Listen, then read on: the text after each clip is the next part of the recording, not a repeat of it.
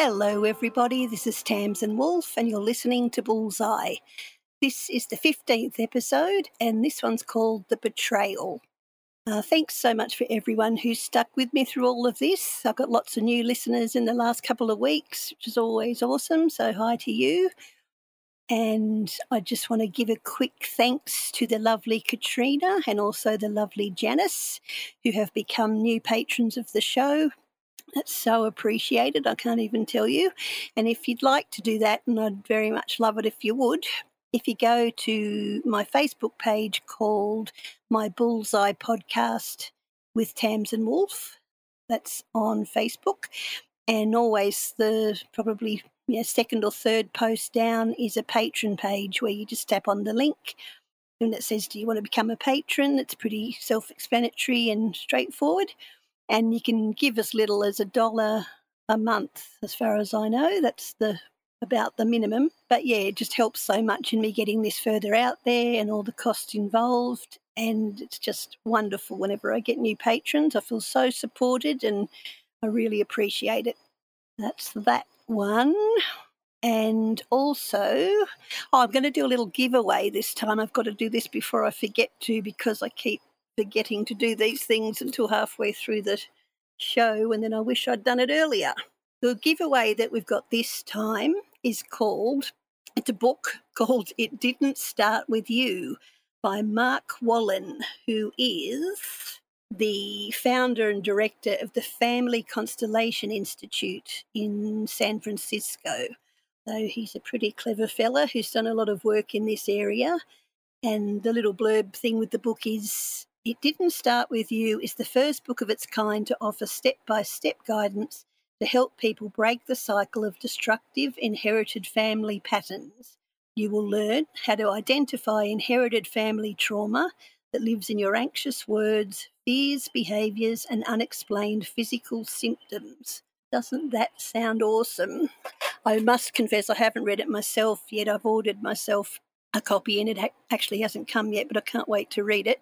But yeah, it just sounds fascinating. It would be wonderful to get to the bottom of all that sort of stuff wherever possible.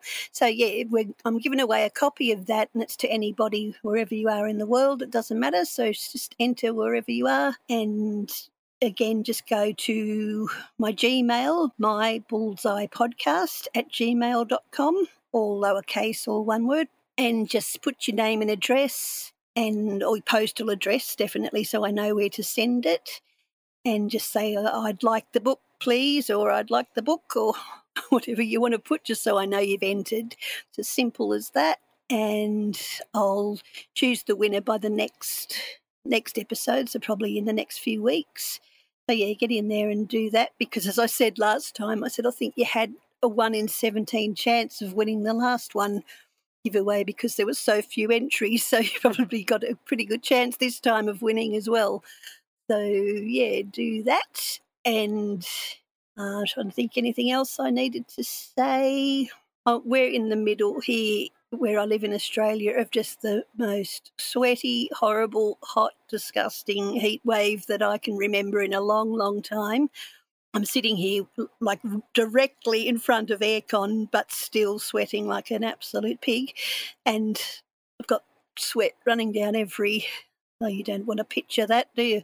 Every part of my body. And it's really, really gross. And I'm just battling through it and actually felt like I couldn't actually do an episode in while it was this hot because I can't even think straight. I felt like my brain's melting.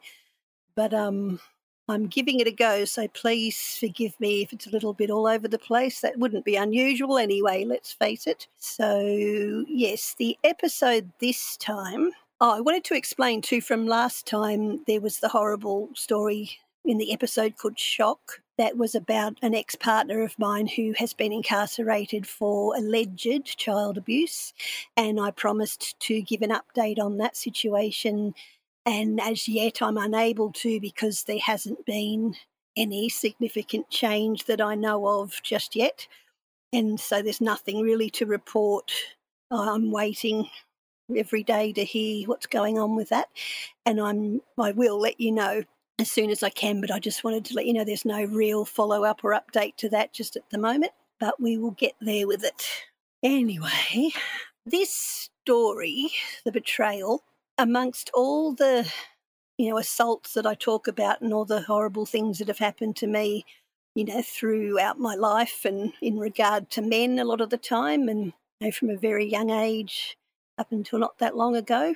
I reckon I can honestly say this story I'm going to tell today is, in my deepest feeling, just the worst thing that's ever happened to me. And it's a funny one because there's no real physical assault in it. There's no, you know, essay assault to speak of.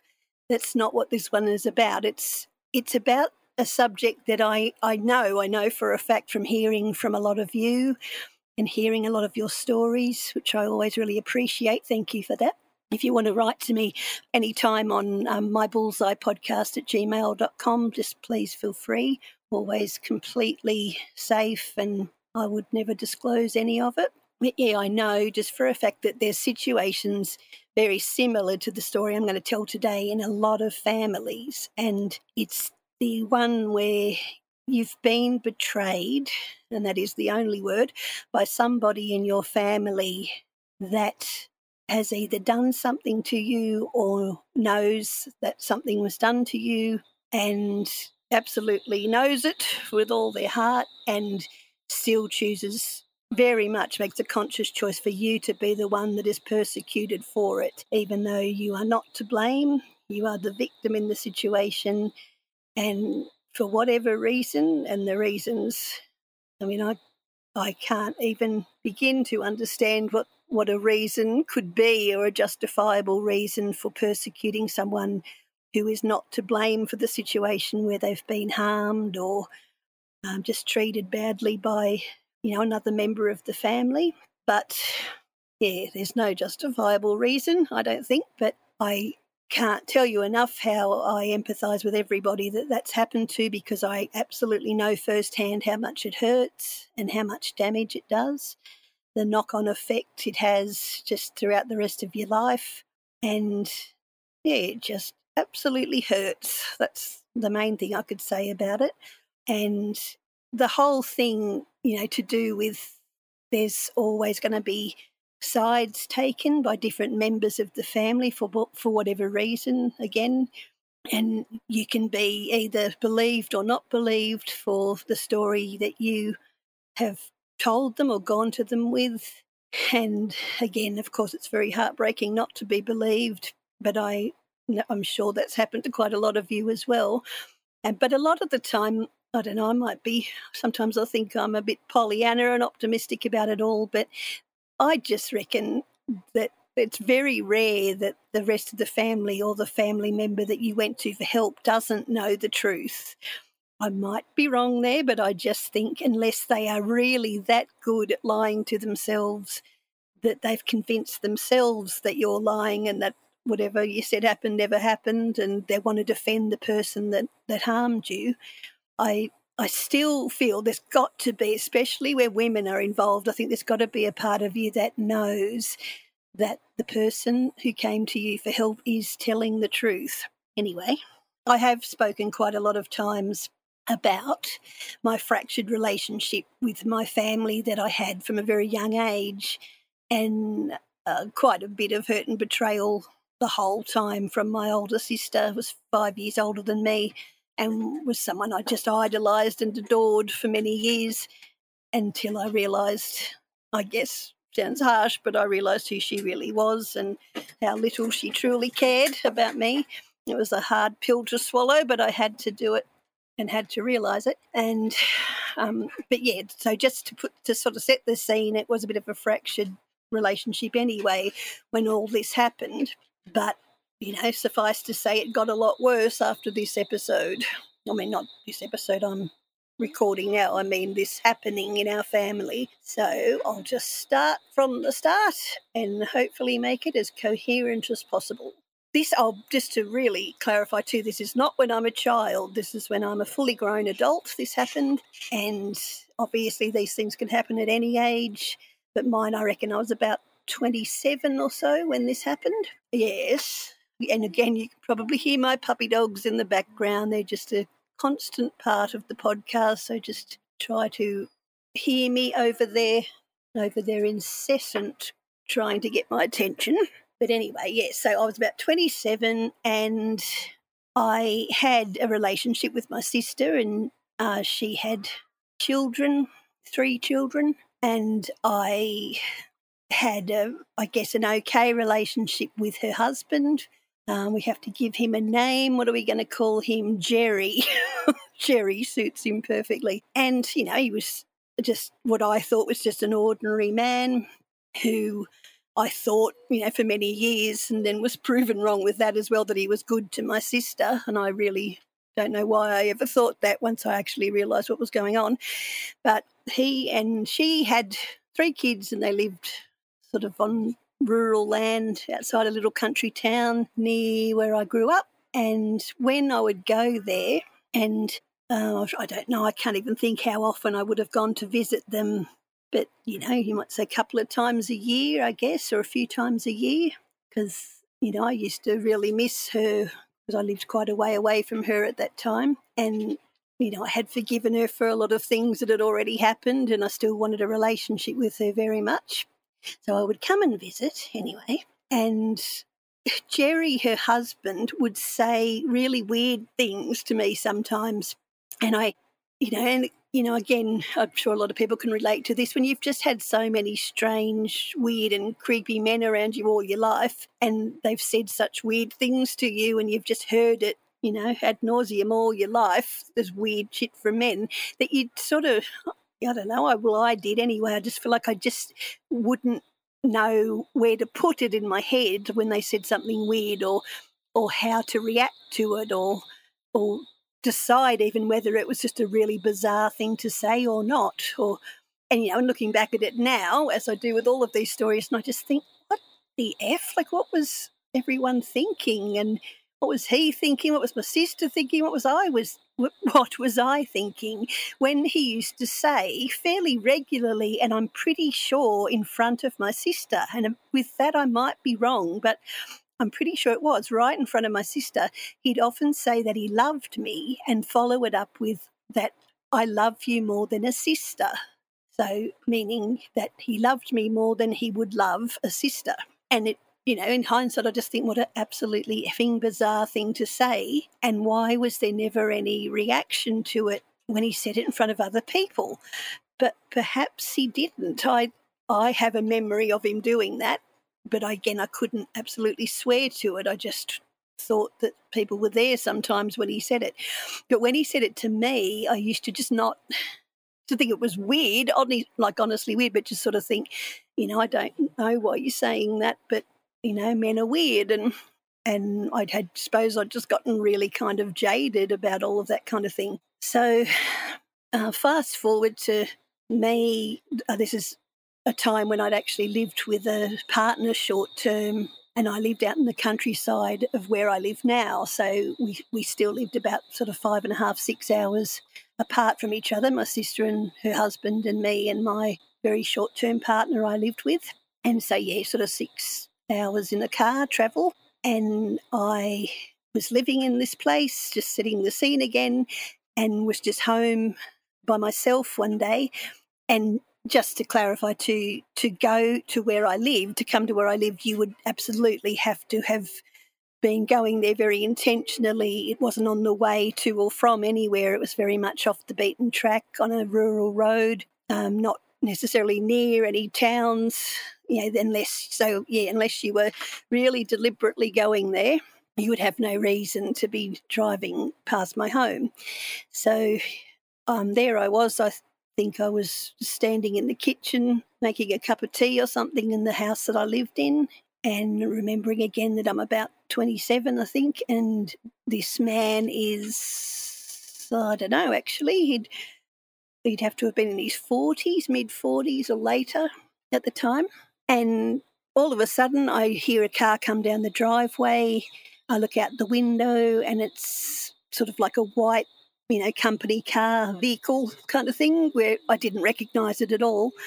And I walked out to see who it was, and sure enough, it's my brother in law, my sister's husband. And I just had absolutely no idea why he was there. There would have been, I mean, we certainly weren't close friends. We were very much connected in the way that a sister and brother in law are, you know, fairly distantly. We have absolutely nothing in common, nothing whatsoever, and, you know, no further connection or relationship other than, yeah, sister in law and brother in law. So I didn't know what he was doing there. I thought he must have come to, for some reason, I thought he was going to drop something off or had something to tell me. Um, but it was weird he hadn't just called on the phone. I just didn't know, didn't know why he was there. So he came inside and everything, you know, even for the first couple of minutes, sort of seemed fairly normal to me. That I still didn't know why he was there, but I didn't feel concerned or worried or anything at all. I just, you know, thought he was eventually going to tell me what he would come round there for and that he was probably only there for a couple of minutes. And so it was all quite friendly and everything. And I said something like, you know, i I was just about to put the kettle on. Do you want a cup of tea? And he said yes. And so I remember walking back over to the kettle to put it on and, um, you know, just being completely oblivious to any weird energy that was in the room. I just wasn't picking up on it at all. And it's always one of those things again where you look back and just think, what the hell? What did I think was going on? But anyway, the next thing you know, I turn round just from having the kettle on and getting the cups out and everything. I turn around and Jerry is there just immediately right in front of me, like too close, like too close to be sort of normal, you know, in a very invading my personal space kind of way. And I just yeah, was a bit taken aback for a sec of just like, oh, what are you doing? Like, what are you standing that close for? And when I looked at his face, he just had the most intense weird look in his eyes that I've ever seen, or never ever seen on him. I wouldn't say never seen on anyone. I've seen weirder, but it was just a very intense, very creepy, almost glassy eyed kind of look when he was looking right into my face. And I said, Are you all right? What are you doing? And he just started his spiel of saying, I've come here because I have to talk to you about something. I know I've told you before that I love you more than a sister, um, but I don't know whether you understand that I'm in love with you. And, you know, in any other case, I wouldn't have an affair and I wouldn't, can we call my sister Natasha? Just so to clarify, I'm making up names here just to protect somebody, I don't know who. Um, but yeah, I, he said I would never normally betray her or fool around behind her back with anybody else, but I would with you. And I'm wondering how you feel about that because I would like to have an affair with you. And it, there's suffice to say, it was one of those feelings where just time stands still for a minute.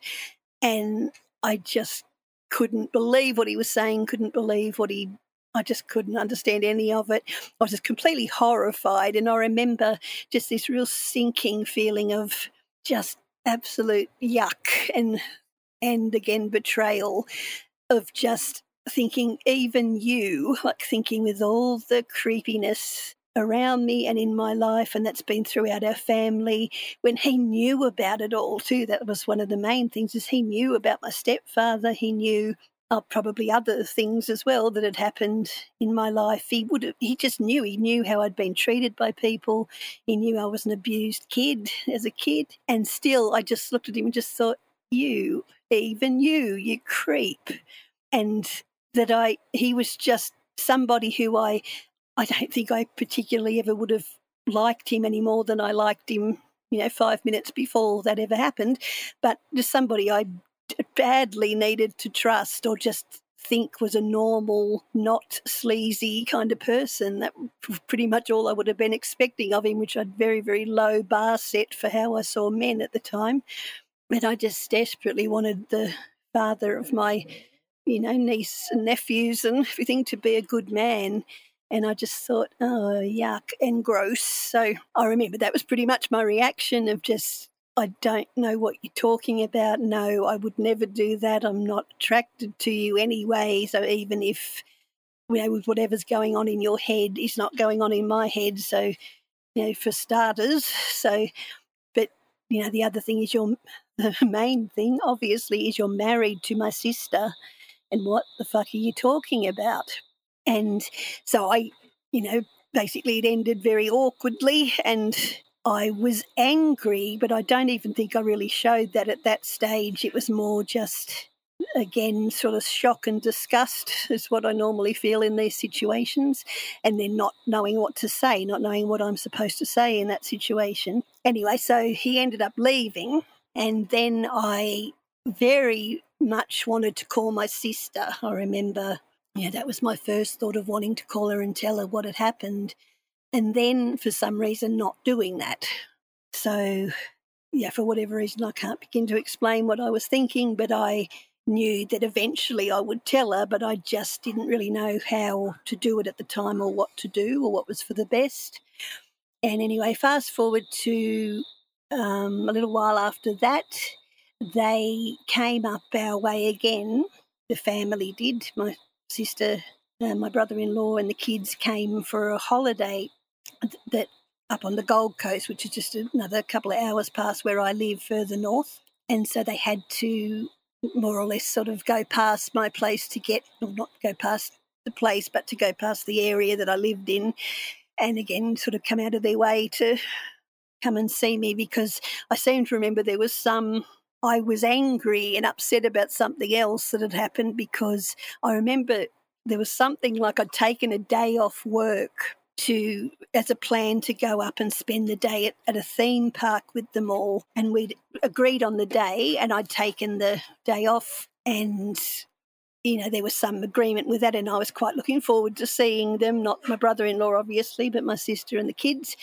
And i'd found out the day or I think it was the night before I was supposed to go and see them supposed to go and meet them that they'd already gone that day. They'd gone to the place that we'd planned to go to and I can't remember why. I don't know why they would have done that, but you know, knowing my sister as I do now, I it could have been anything. It could have been you know, she just does stuff like that, and it almost seems you know getting to know her as a person way down the track. She almost quite deliberately does stuff like that to to hurt and to harm, and something I'll never understand. But I'm I'm sure that it's happened quite a lot things that I don't know about the decisions she makes or what joy she gets out of it, but she apparently does. So, so yes, just to set that scene, I was definitely angry about that or upset, and I'd been crying about it and was really baffled as to why they would have done that, and you know that I'd taken the day off work for nothing, and there was no point going,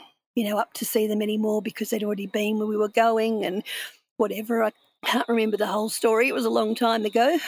But yeah, I just remember them calling in to see me, and it must have been sort of on their way home from the holiday, or I think, as far as I can remember, unless they had just come down, you know, down my way for the day or for a couple of days. I really can't remember, but I just do remember that that you know it had kind of been all swept under the rug between me and him that you know no one had said anything up to this point about what had happened. And i don't know whether in my mind at the time i was planning on doing it at all. I might have decided not to. I might have decided it was better not to. I really don't know.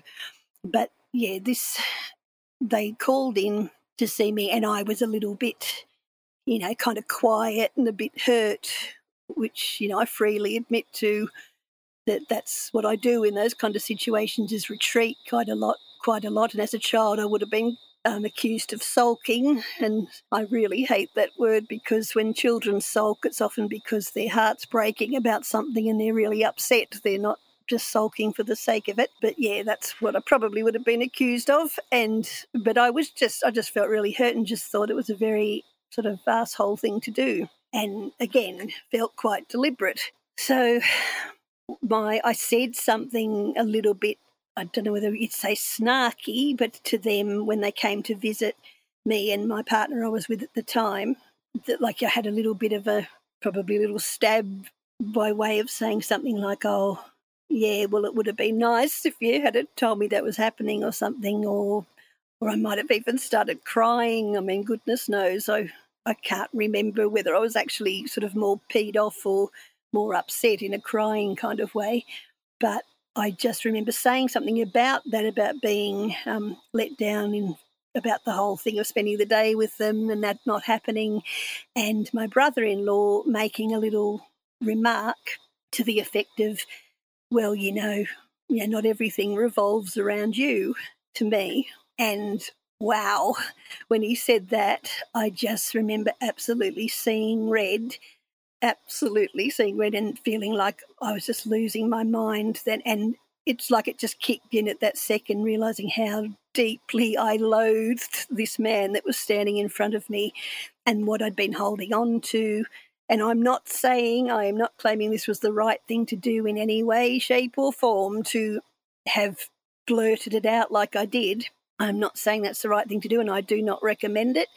Um, I think in these situations, it's much better to get these things out when you're calm and reasonable and at least a bit balanced, which I was none of those things at the time.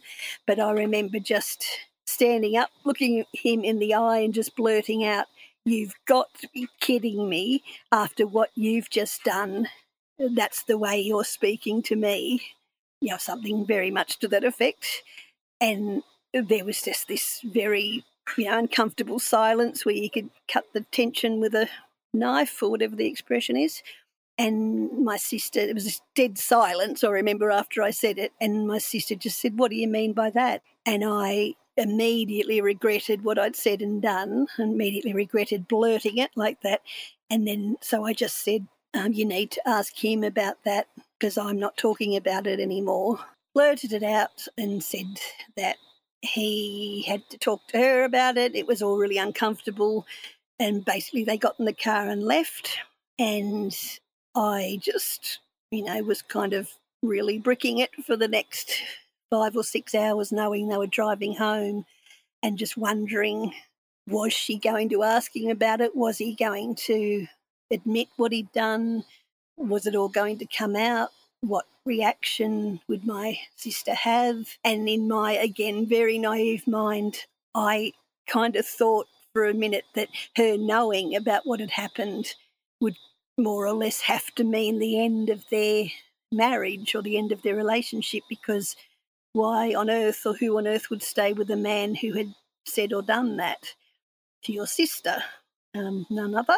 So, so that was probably why I think it was more upsetting too, because I just thought, you know, perhaps it was better to not have said anything because I'm going to, you know, not not that I was responsible, I truly wasn't, but for the way I said it, I was, and that I was going to be part, you know, of them probably ending up not together, which, you know, I didn't think that was a bad thing at all because I just thought he was an absolute greasy, sleazy asshole. I didn't think that my sister should be with him or anything, but I knew that, you know, it was just going to be a big upheaval and I felt terribly bad for the children, obviously, and just, yeah, it was just horrible. I didn't know what was going to happen.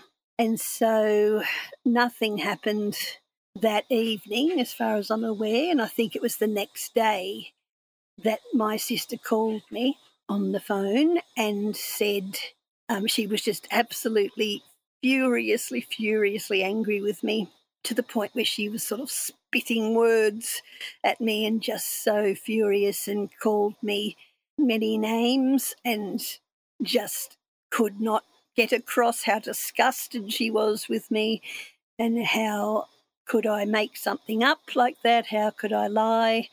why would I lie? Like, as you know, she knows Jerry, she knows he would never do something like that, blah, blah. How many times do we have to hear that one? Um, but he wouldn't do it. Um, I was just evil. I was so effed up. I needed psychological help for being a, oh, whatever you call it, pathological liar, something like that. And yeah, anyway, so on and on it went. The fury was just unbelievable. And I, I remember just sort of being hurt and upset about her reaction, but in a way, not 100% surprised because I just thought, yep, yeah, this is what the women in my family do. It's a very uh, sort of almost learnt behaviour or something that I've just seen happen over and over and over again um, with the women in our family, both immediate family and extended family, where women just stand by their men at seemingly no matter what they do, seemingly no matter what they do, how they're treated. I I've just seen it again and again, and and I wasn't hundred percent surprised that my sister would do that, but just kind of you know obviously really hurt that I thought surely you know me better than you know him, if you've known me literally all my life, yeah, you've known this man a number of years or short number of years at that point. But, you know, of course, that's not what happens. That doesn't matter how well they know you how much they know you wouldn't be lying, you wouldn't make something like that up. It's much, much easier to believe that and to tell yourself that. And so, hence the name Betrayal of the episode, because that's totally what it feels like. So, yeah, I was more or less just told never to contact them again, um, to keep away from them. And, you know, for a long time I did. I, I don't know for how long. Again, timing can be weird about these stories, but I reckon about another year at least after that that I didn't contact them, didn't see them. There was just nothing more that happened about it. And I think, again, optimistically, I sort of hoped that one day it would just come out, the truth would come out, or something. I didn't know what was going to happen, but I thought that surely, you know, we'd all reconnect one day, or me and my sister and the kids would, because I thought surely she's not going to let this person completely ruin our lives like every other man that's entered our lives has. Uh, the men really have, like the, the awful men in our lives, have controlled everything as far as you know what happens to us and the quality of our lives and our connection with family, everything. And I just thought, no, I I don't I would have believed she was a much stronger, much more almost noble person than that. I don't know why I thought that, but I thought that just just absolutely no way she'd let that happen. That she'd lose me forever over something that a man had done, um, regardless of the fact that again I am freely admitting that I I brought it out in a very wrong and very immature way. I know I did, and you know, looking back, if I had to do it over, I'd have done it very, very differently. But, you know, regardless of that, the fact remained that this man had done what I had accused him of. So um, then I was still living with this partner that I lived with at the time. At the time this happened, I think I'd only been with him for a few months in this house. And, you know, it wasn't a very, it was a very fractured relationship from the start, the relationship I had with him but I would not have seen what came next coming at all. It was, again, a very sort of shocking occurrence that one night we, me and the partner that I had then, so what can we call him? Um, oh, I can't think of anything. Let's call him Graham, as in Graham Parsons. I don't know why that just popped into my head. Um, but yeah, we'll call him Graham, the partner I had at the time. And we had, even though it was a fractured relationship with quite a bit of you know, arguing and that kind of thing. It, I was never particularly afraid of this person. Not really. I always thought he was a little bit odd and, you know, he was a little bit of an unknown quantity in some ways, but I wasn't afraid. Anyway, this one night we just had what I would have considered a fairly normal argument about something that had something to do with money or something to do with the division of money or something to do with paying the rent or, I mean, probably very something very ordinary like that. And I remember he called me something, a very horrible name, as he walked past. He sort of shuffled past me as I was standing in the kitchen. He was standing in the bedroom. And as he walked past me, he called me something that I won't say now, but it was a really horrible name. And I reached up to, I guess, I wouldn't say to grab his head. He had a shaved head anyway, so I wouldn't have been able to. I'm not laughing again because it's funny. It's just the way I'm telling it that I think it doesn't make much sense.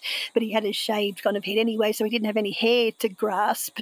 But I remember just putting my hand up to the side of his head as if my intention had been to grab his hair in some way, or and I sort of accidentally grabbed the side of his ear. And I mean, it would have been just so I'm not just making it sound better than it was. I'm really not. I'm not. Again, I shouldn't have done this, but I more or less kind of clipped his ear with my hand as I put it up. And it wasn't even, I wouldn't even call it so much as a push or a shove or a, or anything of that nature. It was just sort of putting my hand up in response to what he had called me, I guess. And with the action of my arm going up to his ear, he flew around, like just really, really alarmingly. They grabbed my wrist and just flung me to the floor. And it's a bit, sorry, I'm sort of telling this in haltingly because I, as I'm telling it, I just it is one of those things that you kind of tend to relive a bit of just thinking, I honestly, not many times I've been this terrified of, of just thinking, oh my God, like what is happening and not being at all ready for it. But he flung me to the floor and bent down beside me. I was laying on my back on the kitchen floor and he laid, not laid down, like knelt down beside me and put his two hands around my throat and really viciously, like sort of pressed down on my throat and was just looking into my eyes saying, Do you want to effing die? Do you want to effing die? I'm going to effing kill you. And I was just absolutely terrified because in that moment I honestly really thought he was going to do it. My eyes were bulging. You know, I ended up later on having a, you know, what do you call it when you get the like a burst blood vessel, and the eye ended up having that in one of my eyes afterwards. So he was pressing very, very hard. My I couldn't breathe. I couldn't think. Everything was going black, and you know, I, I just can see now how how obviously very quickly that could happen if you were being um, strangled or choked by somebody that it's very it could be very fast i think because i don't think all that took very long and i was losing consciousness and um, yeah, very, very painful to the, the sort of thumbs around your throat and yeah, pushing down on your neck and everything. And my heart goes out to anyone that that's ever happened to because it is truly terrifying. But yeah, so this one night, you know, it was probably a year after the whole thing with my sister and brother in law that he did that, my um, so called partner at the time. And then as he stopped just as I was blacking out, stopped, got up, and walked out the door and slammed it, kind of thing. Like, so I was just sort of left on the floor trying to get my breath back and try to just sort of make sense of what was happening. And when I heard him, uh, I, I could hear that he was still walking around outside the house. I, suppose it's not really irrational at the time when you've when you're recovering from something like that, but just for some, you know, for one really horrible moment, I thought that he had gone outside to find something to hit me with or to kill me with. That was what my thought was. I mean, it could have been true for all I know, but that was just what my, instinctually what I thought was happening. And so I remember just crawling on my stomach so he wouldn't see me, I kept like crawling, rolling over onto my tummy, crawling along on the wooden floor, and reaching up to get the phone because we just had a home phone, like at that time, not a mobile phone or anything. And I remember just trying to really quietly get to the phone so I could. I actually had intended, I think, to, to call the cops. Obviously, that was what I was going to do. And then I remember just having this feeling of really intense fear that if I did that, I, I can't even explain it. I, you know, in domestic violence situations, I know there's so many of us that have got stories like this where you're not quite understanding or sure of why you did something or made the decision you made. But I remember just at the last minute not calling the cops because I somehow thought that if I did and if they came and if they didn't take him away, because I wasn't sure what would happen, or if they did, that then he would kill me or he'd kill me for calling the cops because he just would have been completely humiliated by that. And you know, he was really good friends with our close neighbours and everything. So it would have just been a really, you know, humiliating thing for him, which at the time, why I would have cared about that, I don't know. That's the sort of stuff that goes through your head, I know. And so I ended up calling my sister instead. And I remember just whispering into the phone. She picked it up and I was whispering, Help me, please help me. And thinking that, you know, that was the person that I could turn to who actually would even possibly come out of her way or maybe even come over to get me, even if it was a very big long drive. I, I just thought my sister, no matter what's happened, is not going to let me be in this situation where I'm in this much danger. Surely, like she's not going to let that happen. So I was saying, um, Graham just tried to choke me. He tried to choke me. Can you please help me? I don't know what to do. And I was just in a terrible state, like a very, very shocked, horrible state. And I remember telling her all that and then just waiting for her to reply. And the coldness, I'll just never forget the coldness of her voice, um, just really scathingly saying, This is your problem, it's not mine. Don't you dare come anywhere near this house. yeah, that was the main gist of it is don't you dare, if you're thinking of coming over here, don't. Don't you ever come near this house. Gary doesn't want you anywhere near here ever again. And yeah, so just don't even think about it. And I just honestly, and I know people can relate to that one as well, but I've just never felt so alone and so just completely, I don't know what the word is, just distraught that I felt in that moment of just realizing that I absolutely had no one.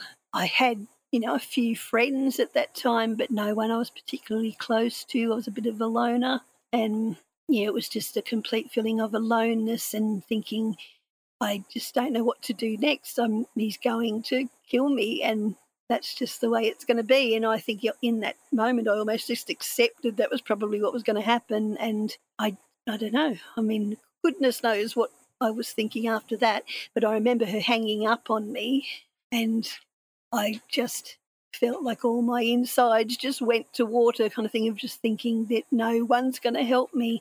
And again, when you look at it back and if you listen to some of my other episodes about things to do with my sister, I don't know why I was surprised because that was pretty much her default setting was letting me down in any situation where I absolutely needed her or needed a family member. Yeah, what she would do, like 9.9 times out of 10, is to completely reject me and, yeah, just want nothing to do with supporting me in any way. So I don't know why I was so shocked and surprised at that, but I was. And yeah, so there's a lot of things I could say about that story. So yeah, lots of things happen, and then I jump forward to didn't obviously didn't have anything to do with them again until jump forward a couple of years after that. And when I became pregnant with my son, I was 30, 31, I think. So this was a few years later of having no contact with them. Um, again, I think this is something that's relatable to a lot of people that when you get pregnant and you're going to have a baby, obviously, that's when you want your family the most. And I, I believe it's probably fairly common that that's when a lot of estranged family members sort of try to reconnect again because at no other time do you need your family or want not probably not the family you've been blessed with but the family that you wish you had. There's no other time you need them as much as when you're going to become a mother yourself. You want a good mum you want a good family that care about you. And i think a lot of things are overlooked about that time of because it's such a desperate feeling of wanting family. So kind of very long story short i reconnected again when i was pregnant with my son, and my mum and my sister actually came up to visit um, briefly when he was born, and that was all you know strangely kind of normal and usual that it was just like having a normal family with a sister and a mum that came to visit and you know brought presents and seemed to love my little boy at least to some degree. You know, as much as they can do that i think with anyone. But um but yeah so i had my little boy. And I just, I was married to his father at the time. And that's a whole other story that I'll have to tell another day because this one's going on for too long as it is. But yeah, that wasn't a good situation. It was a very bizarre situation and would never have happened if I hadn't um, been pregnant to him. And in no way would it ever have happened, but I tried, we tried our very best to make a go of it for a good few years. But yeah, so I was with him at the time, but it was a very, again, very lonely, very sad situation because he wasn't a good man from the beginning, just to be honest, to me. And yeah, so again, I felt very much like I was doing all of it alone. And again, very much wanted my female relatives. So after that, it was kind of like not that I think that the incident with the with my brother-in-law was ever going to be forgotten or you know wasn't like we were just pretending it never really happened or anything. I I don't really know how to explain it, but it was kind of like that was just shelved at the time in the interests of us becoming you know in connected again or in contact again because of the birth of my baby. So I think you know there was probably real honest effort at least for a very short time on on all sides, from my mum, who I hadn't been in contact with either, my sister, between, know, from me, I just think there was probably a fair bit of effort made for the first, I don't know, however long. Just, you know, I remember going there once when he was just a few months old, going there again when he was probably nearly two. oh, I can't remember. There was much after that, but I probably, you go again, might be wrong, but I'd say probably went there half a dozen times to visit at various times of when he was still little. And I just remember, I mean, it's not it's not like I didn't see it at the time, but when I look back at it now, I just overlooked a hell of a lot of things, you know, in the interest of having a family back. I overlooked things that were just all around me that when I look at it now, I just think, I honestly, I don't think I could have anticipated how deeply they truly hated me. And that is a strong word, but that is what I see it as now because of the way I was treated when I would bring him there was just so awful and so so downright spiteful and nasty that I I just you know the awful examples that I have is you know and even to the biggest shock was my niece who was um, a teenager at this time and who I you know I didn't talk much about her but she I just absolutely adored her and so deeply and my sister knew this she knew this herself my niece knew this that I just had a daughter from the day she was born and didn't even comprehend for some reason that she had been told whatever she'd been told or indoctrinated to the point that she had of hating me so much for what I'd supposedly done. Um, not what her father had done, but what, what I had done. I just, I mean, I don't know. I could only hazard a guess as to what these children were told. There was two boys younger than her, and she was the older teenage girl, and they must have just been you know, as I say, indoctrinated to just hate my guts. And I didn't really realize that until I just witnessed the horrible things that were happening and just suddenly have these moments of these people hate me. And this is a horrible environment to bring my child into. I remember one day my sister, niece, and I went to the shopping centre and my baby was still in the baby capsule thing, you know, when you carry them in the thing with the handles and stuff and we went to get some lunch in the food court in the shopping centre and I put the capsule thing up on the table, you know, just sort of next to me on the table so I could see him there as we were having our lunch. And at one point I just said, Oh, can you just watch him for a sec? I've just got to run to the toilet. I was busting for a wee. And I so I got up from the table and, you know, just more or less sort of as said over my shoulder as I left, I'll be back in a sec, like just thinking, oh, kookaburras again. Can you hear kookaburras? Oh, so lovely. So nice. I just must be recording at the same time as they um, start singing every night. It must just keep happening because it's about the same time again. Anyway, so yes, as I walked away, I could just hear my sister and my teenage niece giggling. And I turned around and looked at them to see what they were laughing at and just said, What?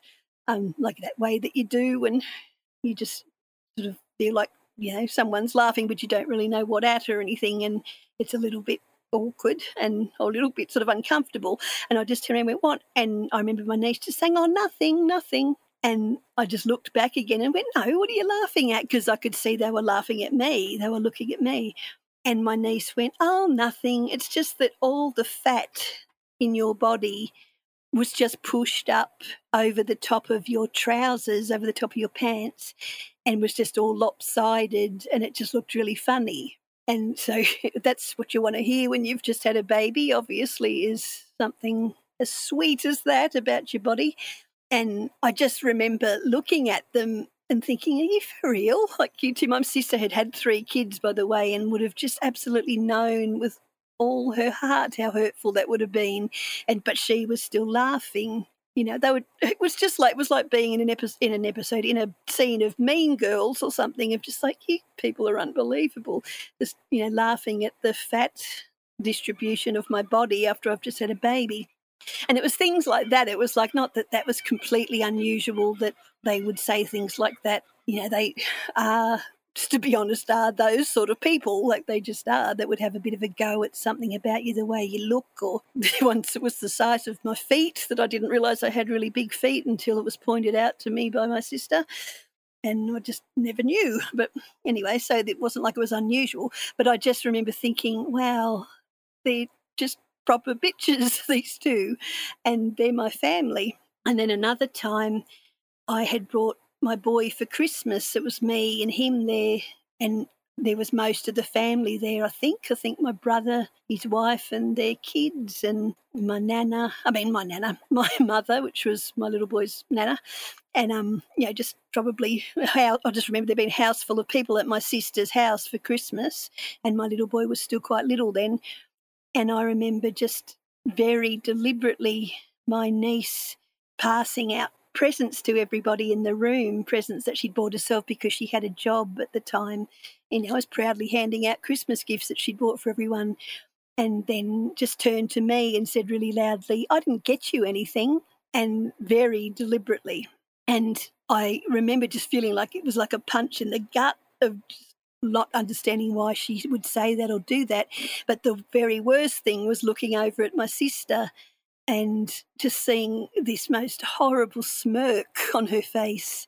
And a smirk is the only word you could use of just like, you might as well have just stuck a tongue out and went, ha ha, like at knowing how hurt I would have been about that and how it was just a very deliberate attempt to make me feel bad and uncomfortable.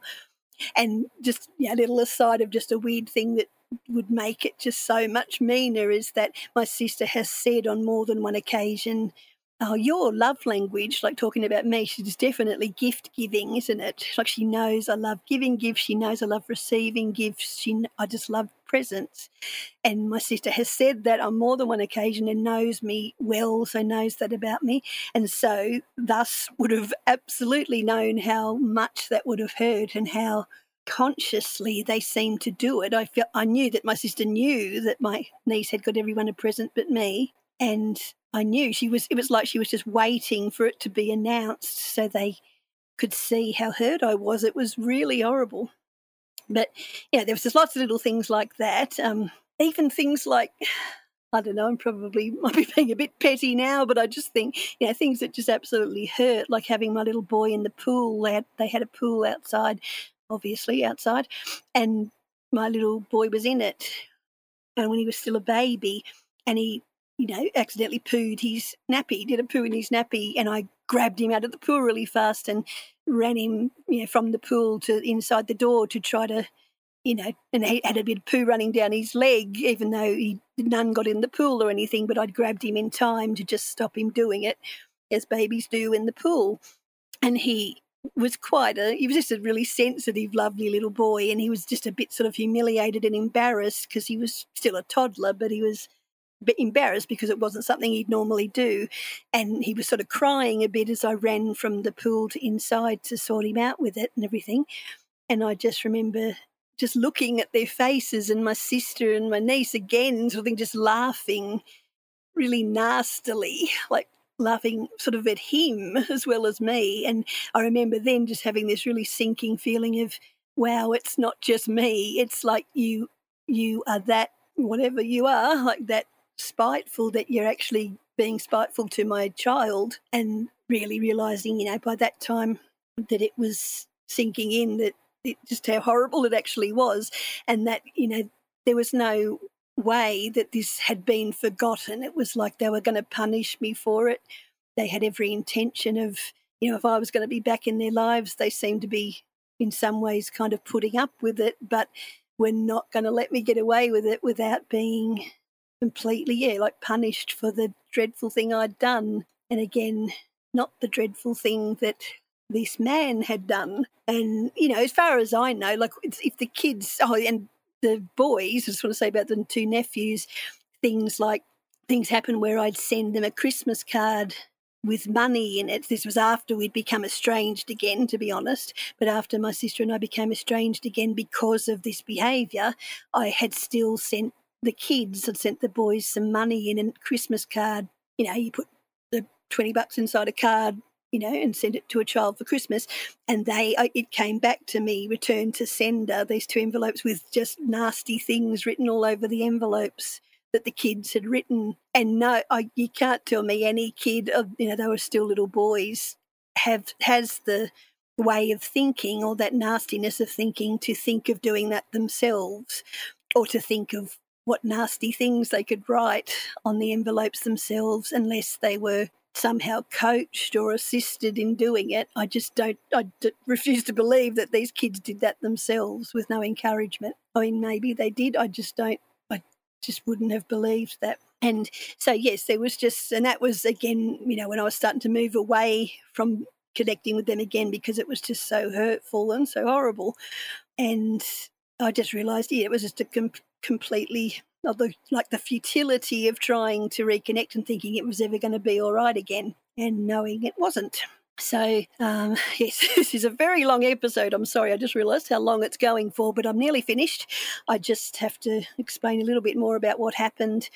That just out of interest, this might seem a funny thing to weave into it, but it was just an interesting interlude in the whole thing. A few years after that, um, my sister and her husband went through what I would only want to call one of their Christian phases, one of their born again Christian phases, which that's something that funny, you'll see that weaved or hear that weaved in and out of a lot of the stories I tell. There's often what I call with various family members a Christian phase.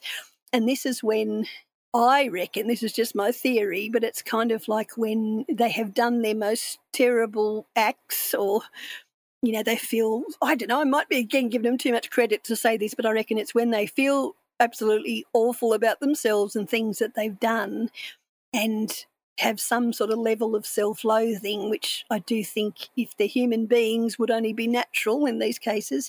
But I, and then it's just a very, it's a pattern that happens in our family, that suddenly they'll start going to church and say they've become a Christian and it doesn't seem very sincere to me. It seems very, um, like, you know, that bumper sticker, that awful thing, Christians aren't perfect, just forgiven, or something awful like that. Like they are obviously, to me, I reckon, look, trying to be forgiven for what they've done or feel like that they've been somehow absolved of the terrible things they've done to people.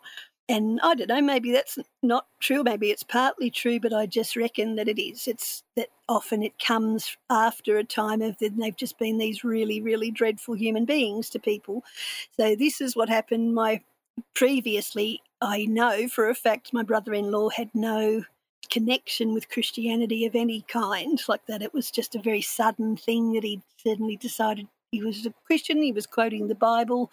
And um, you know, and I knew this in various ways, but sort of through my mum because mum was still in contact with both of us and blah blah blah. And um, so anyway, I took the opportunity, and this was done on three different occasions over a series of months. That I, I think one was when I wrote a letter. I wrote a, an actual physical letter to my sister and um, brother-in-law to tell them what I wanted to tell them.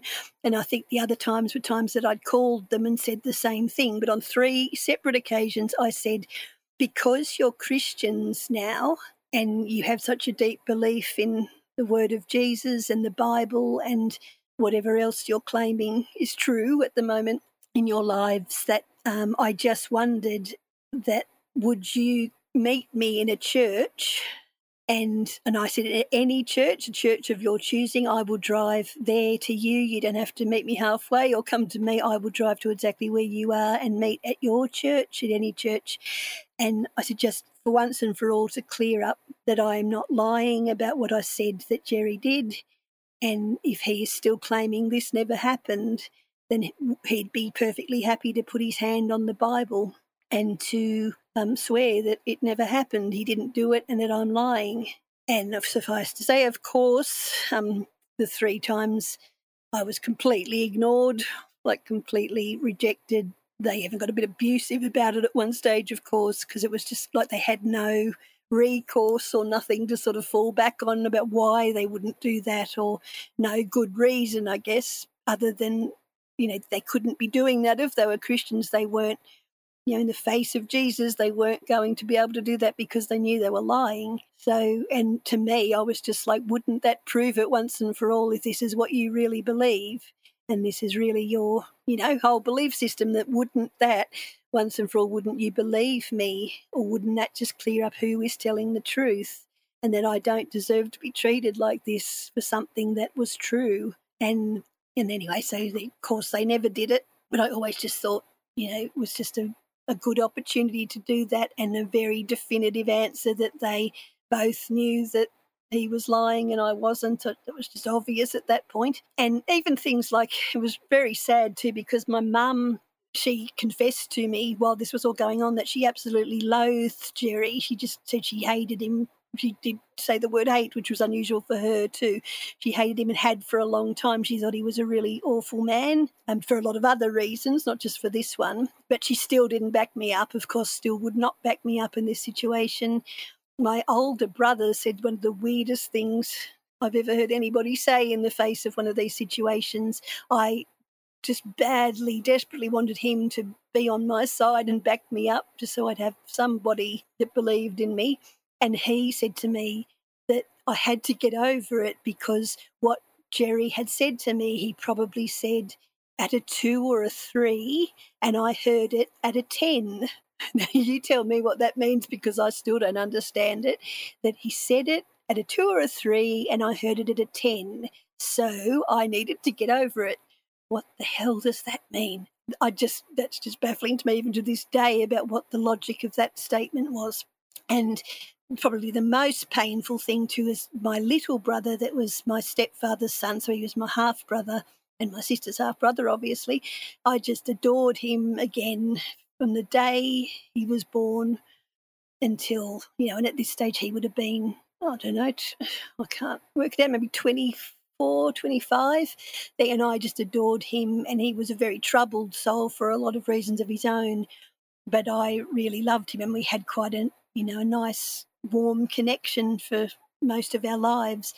And it will forever, see, I'm getting teary straight away, but it will forever break my heart that he decided to um, believe my sister's side of the story. And I don't know why. I will never understand why, because he had had his own problems with them and lies that they had told regarding him before. So I don't know why he chose to believe them, but he did and has pretty much never spoken to me again since that happened, which is one of the greatest heartbreaks of my life because I miss him horribly. And he was one of the lights of my life and the funniest person I've ever met. Anyway, so that's very heartbreaking that he chose to do that, but I couldn't stop him. I couldn't help the situation yeah, it was just another heartbreaking aspect of it that I didn't see coming.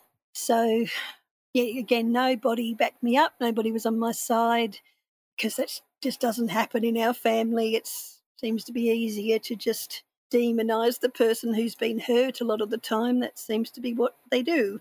So, just looking at a little bit of paper, I wrote a few things on here so I wouldn't forget to say them. So, anyway, yes, I did try to clear my name several times um, weddings came and went as far as yeah, my niece's wedding, my brother's wedding, and I, I wasn't invited to them. You can imagine the heartache of that and the disbelief at the time.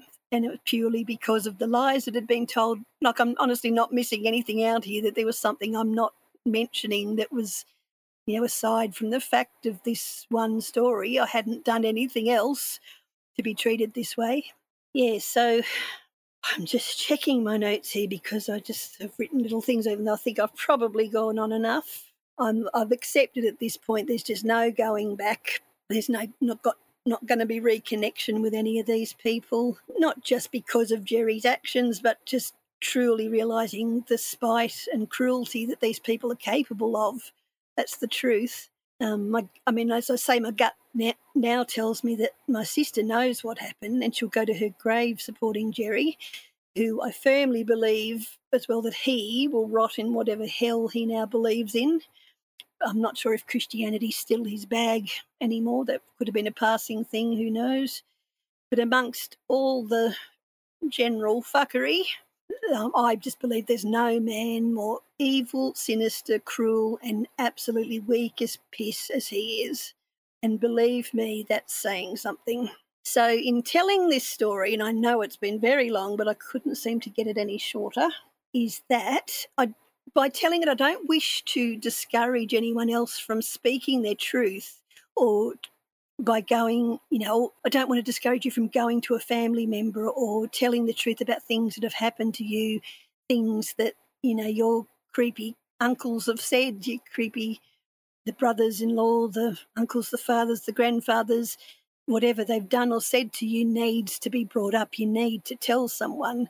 And I know that this is not an encouraging story by way of saying there was some sort of, you know, amazing epiphany or breakthrough that came out of this situation because there just wasn't.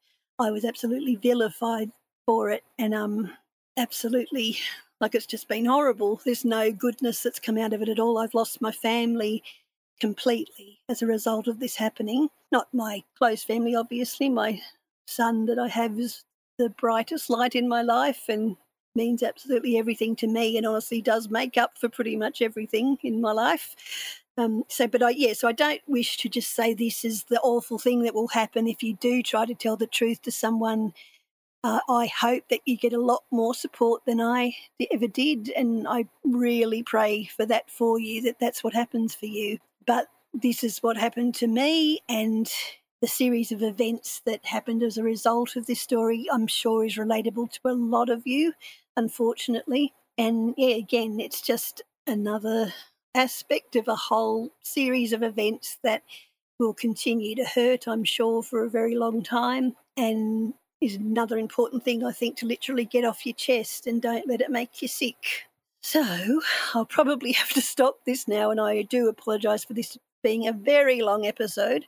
And again, yes, if you want to comment on it or tell me any stories of your own, it's my bullseye podcast at gmail.com. This is episode 15. It's called The Betrayal. Uh, don't forget at the very start when I talk about the book giveaway, going into the book uh, competition or giveaway, it's very easy. You just tell me that you want it in an email and I can send that to you no matter where you are in the world.